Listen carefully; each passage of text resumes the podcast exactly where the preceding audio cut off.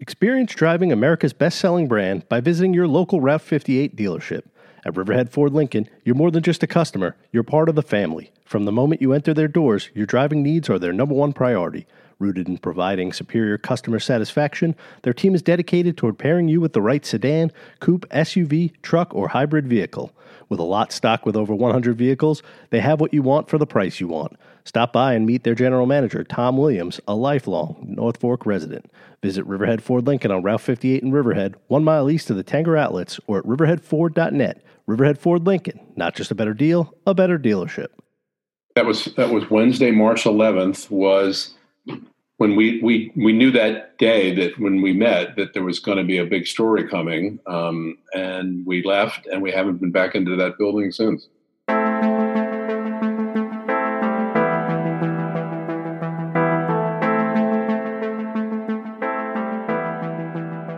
Maybe even start off with um, going back to that Sunday, March 8th, when we got that first Suffolk uh, notification that somebody had tested positive. I guess the governor posted something saying that there had been you know, he put out the numbers, and, that was the first time for Suffolk there was one. So, you know, we had a story go up just that afternoon or late morning, early afternoon, just saying that there was one case in Suffolk. And, you know, obviously at that point we were trying to figure out where that case was, and then obviously figure out it was in Southold town. So, that just kind of how quickly everything escalated from, you know, that one case three weeks ago.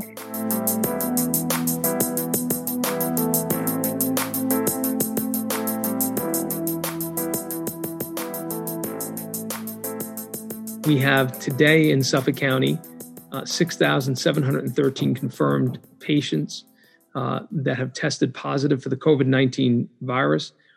That is up nearly a thousand since this began, eh, since uh, in the last 24 hours. And it, it, you know, it's hard to believe as we've gone through this, looking back just a few weeks ago, we were talking about cases in the single digits and now we're talking about increases on a, a daily basis that are approaching a thousand positive cases. Steve, you, uh, I started my career in uh, early 2003, so I kind of missed 9 11. Um, I know Joe and Tara, you guys are younger than me. Uh, but that's sort of like the comparison that keeps coming up. Uh, oddly. Yeah, it, it, feels funny comparing the two things. Yeah, it, it, does feel funny because someone was pointing this out the other night on something I was listening to. Um, 9-11 um, was a, an incredibly tragic day. It killed almost 3,000 people. Um, but it was, it was a targeted attack on the United States. This is a virus that just took off from one location and is now going around the world. And everyone is a potential victim to it. So here is the first war, and they, they're calling it a war, in which everyone is a target, everyone is a soldier, everyone is a potential victim. You know, in Britain, they keep saying, you know, during the Battle of Britain in 1940, you know, hundreds were killed every night in the bombing, but you could get away from it. This is something you can't get away from. Yeah. Were you in the newsroom on 9 11, Steve? I was in my car driving from Cutchogue, where I live, to Melville when the first plane hit. And by the time I got uh, pulled into the parking lot in Melville, uh, the second plane had hit. And I ran upstairs. Uh, people were still coming into the building. People from the city felt they were kind of trapped. And it just turned into this crazy, horrible, sad day. And then, of course, TVs were all on, so you watched the the towers collapse. Um, and then there was the fallout that went on for weeks about how it affected every single community that had people who commuted into the city. Uh, you guys had deaths out here uh, from people who were working in the city. Yeah. But again, this this thing feels so much more insidious and so almost evil in the sense that uh, anybody anywhere can get it, and as we've seen, the Peconic Landing uh, residents, the members there of, the, of, that age cohort, have really been hammered. They were pretty. Tra- they've been very transparent. I think it's fair fair to say. Yeah, I, I agree. They have yeah. they have definitely have have state requirements as well, but they're also their practices is to inform people, and they have their own in house television system that does that as well. Yeah, we're recording this on uh, late Tuesday morning. They've had seven deaths at Peconic Landing. Um, it, it came into there through a part time worker. Now, what we know is uh, patient number one for Suffolk County was an employee at Greenport Harbor Brewing. Right. Uh, when that employee was going to the hospital, he called the cab. The cab was driven by someone who worked part time at Peconic Landing. That person was infected, presumably by the other person, uh, the, right. by, by, the person she was driving to the, the, the hospital. Yeah, I believe their position has been all along that that's their kind of patient zero. That that's how it got into the into the campus and spread from there. And particularly into the health center where most of the uh, people who have uh, died from this have been. So uh, there have been some cases in, you know, obviously there's different um, different parts of Peconic land and people live in different areas, the independent housing, and then you know people that are in the health center that are getting cared for. Um, so that's kind of where this seems to be mostly uh, centered. And uh, obviously, those people are the most vulnerable because a lot of them are already maybe dealing with other illnesses to start with. So it just you know goes to show how how quickly something like this can spread in that sort of environment and how deadly it can, uh, can potentially be. There are 11 members from Peconic Landing being treated. Yeah, and I think, Grant, because of the way it started um, in Greenport in those early days, again, this is only what, two and a half weeks ago or something, it, it felt very much that Greenport itself was a hot zone, that this was going to be kind of an epicenter of this thing. And then, of course, as testing commenced on a wider basis, you could see the numbers starting to pile up to the west of us and that issue of Greenport being its own unique hot zone kind of faded. I think it's fair to say it's kind of kind of everywhere. I know early on our reporting mm-hmm. was, oh, let's see, you know, who was that first patient that got it? You know, let's try to talk to some of the earlier patients. And then it got to the point really quickly, I'd say within just like two days that it was, well, it doesn't even kind of matter who has it. You almost everybody's just got to kind of operate like they have it or uh, or they're going to get it. Right, because originally it was kind of like, you know, who who has it and then who has to be quarantined around that person and then it just you know very quickly uh, just evolved into where now everyone, everyone is supposed to stay home yeah. so we're basically all, all, under quarantine whether we know someone around it or not it's just kind of amazing how quickly everything sort of uh, progressed yeah it's a, those numbers joe are just a powerful way to look at how easy covid-19 is to um, to pass along. One of the things that really stuck out, I think, for a lot of our readers, and particularly for me here in Cutchogue, was the county map that we ran just a couple days ago that had 28 in Cutchogue, um, 28 confirmed cases in, in, a hamlet of, I don't know, 1,200 people or something.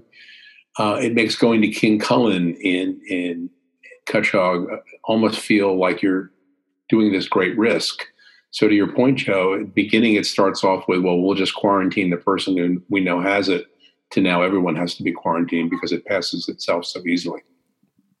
And now, one final word from our sponsor. Riverhead Buick GMC is your ultimate Sierra source, equipped with trucks you need to get the job done. They have proudly served the East End community for generations by instilling high value on customer satisfaction. At Riverhead Buick GMC, they are more than just a better deal. They have given back to the Riverhead community for decades by supporting local charities, schools, and parades. In addition, Riverhead Buick GMC has provided premium trucks and SUVs for local golf tournament fundraisers. Experience all they have to offer by stopping in today. Take a test drive of that car you've been searching for, grab a cup of coffee, or just say hello to their welcoming team. Visit Riverhead Buick GMC on Route 58 in Riverhead, one mile east of the Tanger outlets, or at riverheadbuickgmc.com. Riverhead Buick GMC, not just a better deal, a better dealership.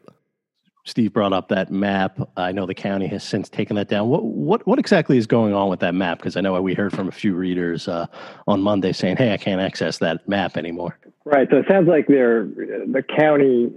So basically, what they were saying is the the, the data they get from the state health department. You have you have the state health department sort of running things, and then you have all the individual county health departments that are, and everyone's sort of collecting numbers on their own. It seems like, and it's like got to get all sort of get pulled together. So the numbers they get down from the state aren't um, broken down specifically by Hamlet. So they said they're kind of working to to get that get those numbers from the state, break them down more, and then so they're creating this better database where people can sort and kind of see more specific numbers.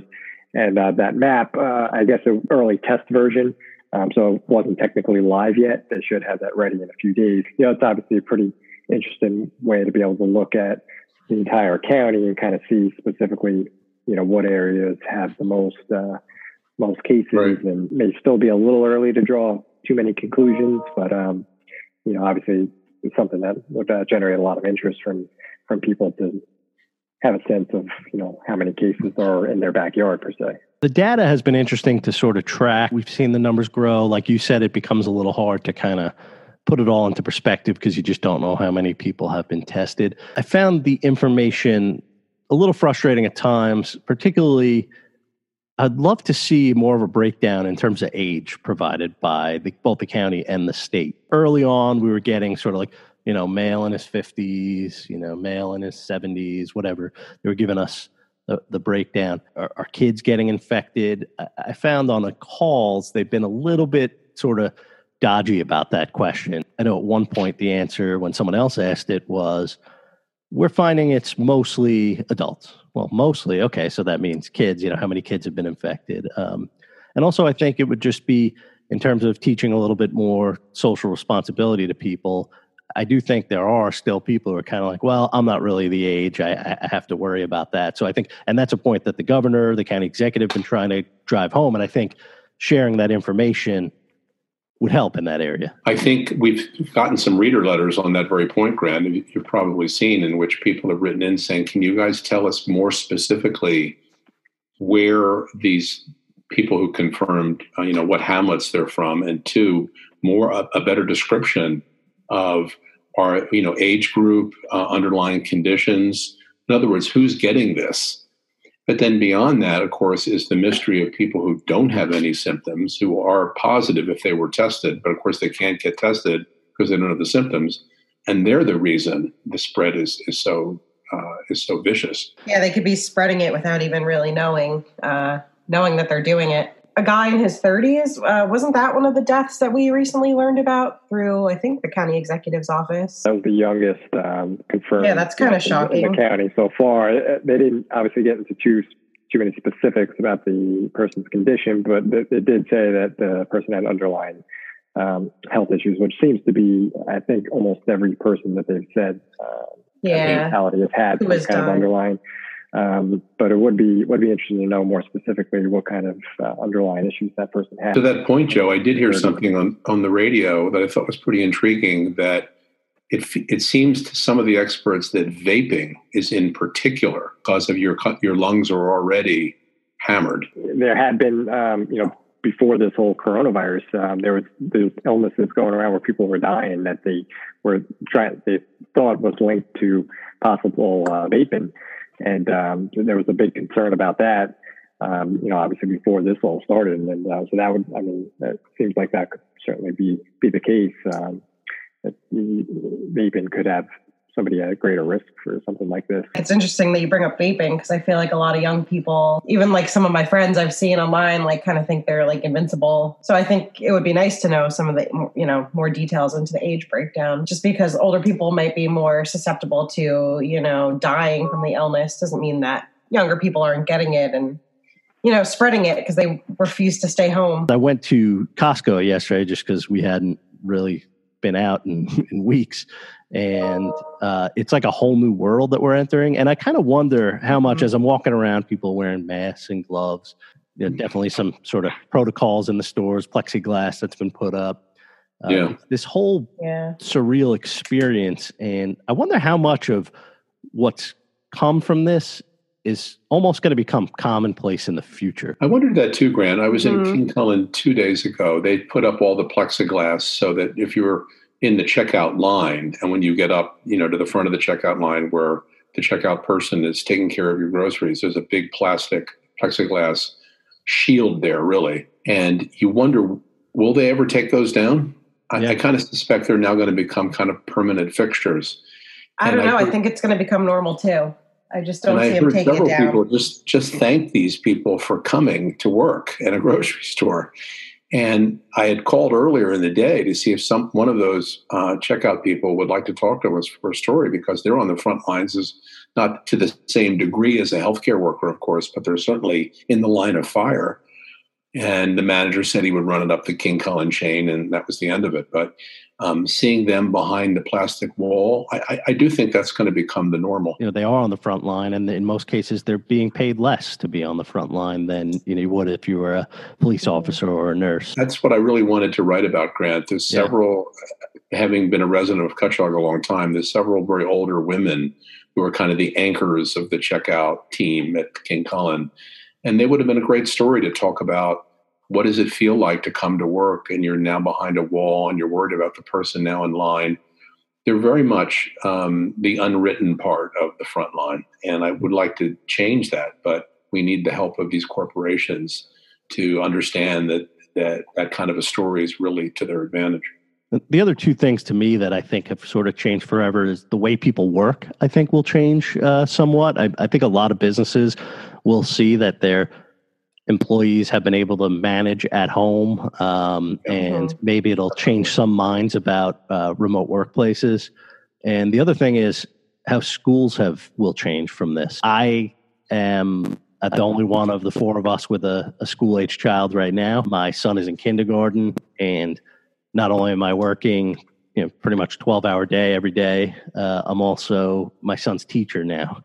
Uh, and at night, you know, we have after we get off this call, I have to do gym class with them. Uh, what is kindergarten like at home? it seems like all it seems like all you guys do is gym class. Are you guys getting into math and? and well, that's just what I do. No, no, no. That's what I do during the work hours. I take a little break because that's when it's sunny out. and We could go outside and do it. I'm doing math. I'm doing reading with them at night. Uh, it's but it's it, it's a real challenge. I think it's a challenge for the the teachers as well. But I wonder if something would change. Like for example instead of burning a ton of snow days, they would switch to remote learning on a snow day in the future. Yeah, snow days will never be the same. The schools realized that this worked well. They they now have sent everyone home with a with a laptop or a device. You know, why have a snow day in which you don't accomplish anything? Tara, you've been doing a lot of reporting in the schools. Yeah, so the first kind of thing we learned was schools were going to be shut down for an initial two weeks. And I think the original target date to get back was uh, tomorrow or Thursday, even. Uh, so that became abundantly clear that that was never going to happen. And a lot of superintendents got together and started saying, I don't think this is going to be possible. So internally, you know, they were meeting with teachers to come up with a more longer term plan, uh, which does include, you know, remote learning, distance learning is like the new buzzword.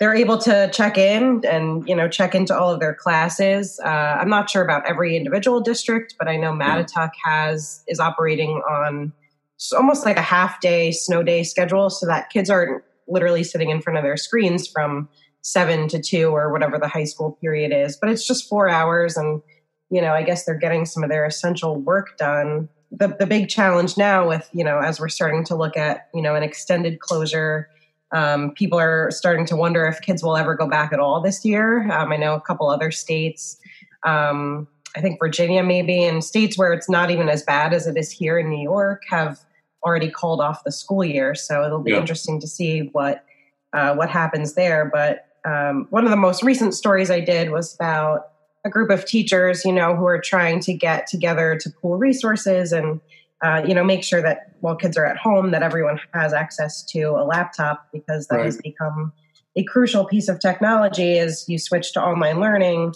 Um, it's something that uh, you know maybe you don't think about or maybe you take for granted, but there are definitely families out there that uh, you know can't afford one laptop, mm. not, you know, and then never mind thinking about getting every kid their own laptop. So this will be the class, the 2020 class that we forever identified as the COVID 19 class. You have yeah. athlete, athletes in high school who are counting on the senior year mm-hmm. to get noticed, perhaps to, mm-hmm. to get some kind of a lift up into a college sport.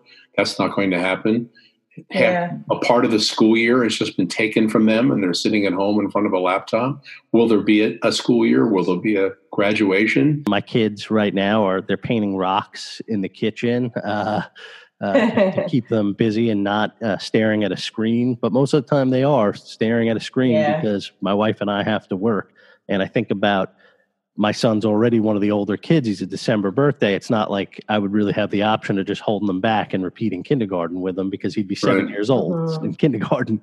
So yeah. it's, uh, and I know, I guess, you know, I have read that teachers, that they'll have to adjust their plans. So first grade would be a little will be a little different next year probably where there'll be sort of like a kindergarten into first grade uh, program because they're going to have to catch right everyone's going to be in the same everyone's going to be in the same boat yeah it would be fun to find i mean you talk about your experience grant as a teacher and how hard it is and you know they have certifications and master's degrees and all the things that make them the extraordinary you know teachers that they are. To find it'd be fun to find a teacher, uh, a really dedicated teacher, trying to do all this in her kitchen t- at her his or her kitchen table, talking into a Zoom class, yeah. trying to take attendance, trying to make sure everyone's actually trying at least to participate. And how frustrating that must be because you were your whole goal was to launch those kids to the colleges they wanted to go to.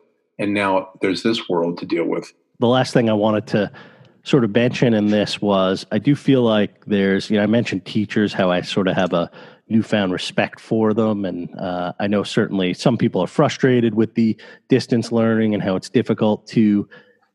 To, to teach your kid and they might blame the schools and the teachers but they could not prepare for this i mean no, nobody could no. really fully prepare for this it's really difficult to put blame on sort of anybody and and that's where it most reminds me of of 9-11 in that we sort of all had to rally together uh, after 9-11 and it felt like a much more united america and i think we're we're maybe not at that point where we're as united as we were then but i do think mm-hmm. you know we're um, we're finding all this newfound respect for people. I know I hear that a lot about Governor Cuomo. Yeah, I've heard people who like really hate the guy. Uh, you know, offer up a little bit of praise for his leadership. Yeah. So, and, and, even people you already respected, it just takes it to another level, like nurses. Uh, right. Yeah. Uh, right. Throw in the throw in the people working the cash register at King Kong. Yeah.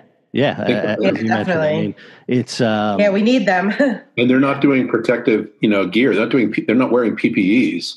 They're yeah. not coming in with masks on. They're just simply behind a, a plastic wall. That's yeah. it and I think we've also, uh, for, for, us, uh, we've heard from a lot of people who have respected what we've done, sort of reporting around the clock.